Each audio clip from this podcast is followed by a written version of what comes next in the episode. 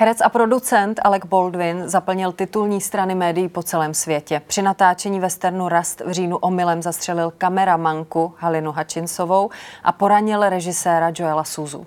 Nejen tato tragédie otevírá téma bezpečnosti natáčení filmů. Na případná rizika upozorňuje nový projekt Bezpečný film. Jak často může jít při natáčení o život a dá se proti tomu něco dělat? Autor projektu Bezpečný film, ředitel Evropského institutu bezpečnosti filmových projektů a profesionální kaskadér Jiří Kosorinský je hostem DVTV. Dobrý večer vám Dobrý přeju. večer. Jak je možné, že jde při natáčení filmu o život?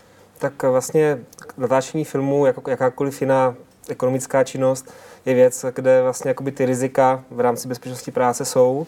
A hlavně u natáčení filmu obecně jsou snížené kognitivní schopnosti vlastně celého štábu. Že se zaměřuje na umělecký záměr, zaměřuje se vlastně na to natočit ten film, takže oproti třeba fabrice nebo oproti jiným odvětvím, tak je tam to riziko vyšší než třeba právě v kanceláři nebo tak. No. Alec Baldwin 21. října při natáčení westernu vystřelil ze zbraně, ve které byl ostrý náboj. Člen štábu Serge Svetnoj obvinil producenty a další kolegy, že nedodržovali bezpečnostní standardy. Je vlastně po těch uh, skoro dvou měsících jasné, co se vlastně stalo?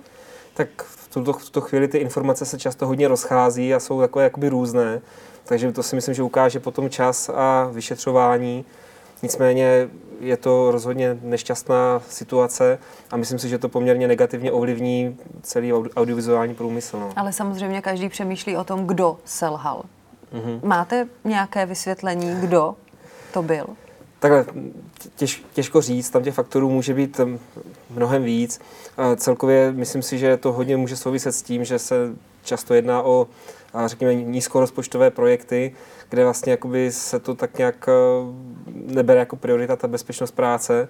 No ale samozřejmě taky jsou tam rozdíly třeba i jakoby kulturní, že třeba v Evropě by podobná situace de facto velmi problematicky mohla nastat, nebo spíš možná i jakoby bych možná i tvrdil, že jakoby nemohla nastat. No. Z jakého důvodu? Jiná zbraňová legislativa, jiné, vlastně hlavně ta jiná zbraňová legislativa, to znamená i jakoby te, ty manipulace se zbraní, tak vlastně v Čechách ne, nepotkáte de facto na setu ostrou zbraň, z které by se dala vystřelit ostrá kulka.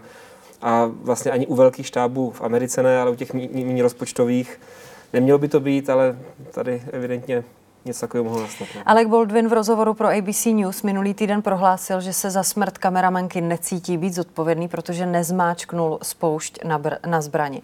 Je to možné? Tak toto si přiznám, neumím moc představit, jakoby jak, hmm. že, jak by tady tohle nastalo. Na druhou stranu faktem je, že vlastně jakoby, že herec je tam od toho, aby se soustředil na ten umělecký výkon. To znamená, měl by být vždycky nějaký zbrojíř nebo někdo. Tady je Martin Veselovský. Chci vám poděkovat, že posloucháte naše rozhovory. Jestli chcete slyšet celý podcast, najdete ho na webu dvtv.cz. Tam nás můžete i podpořit a stát se členy DVTV Extra.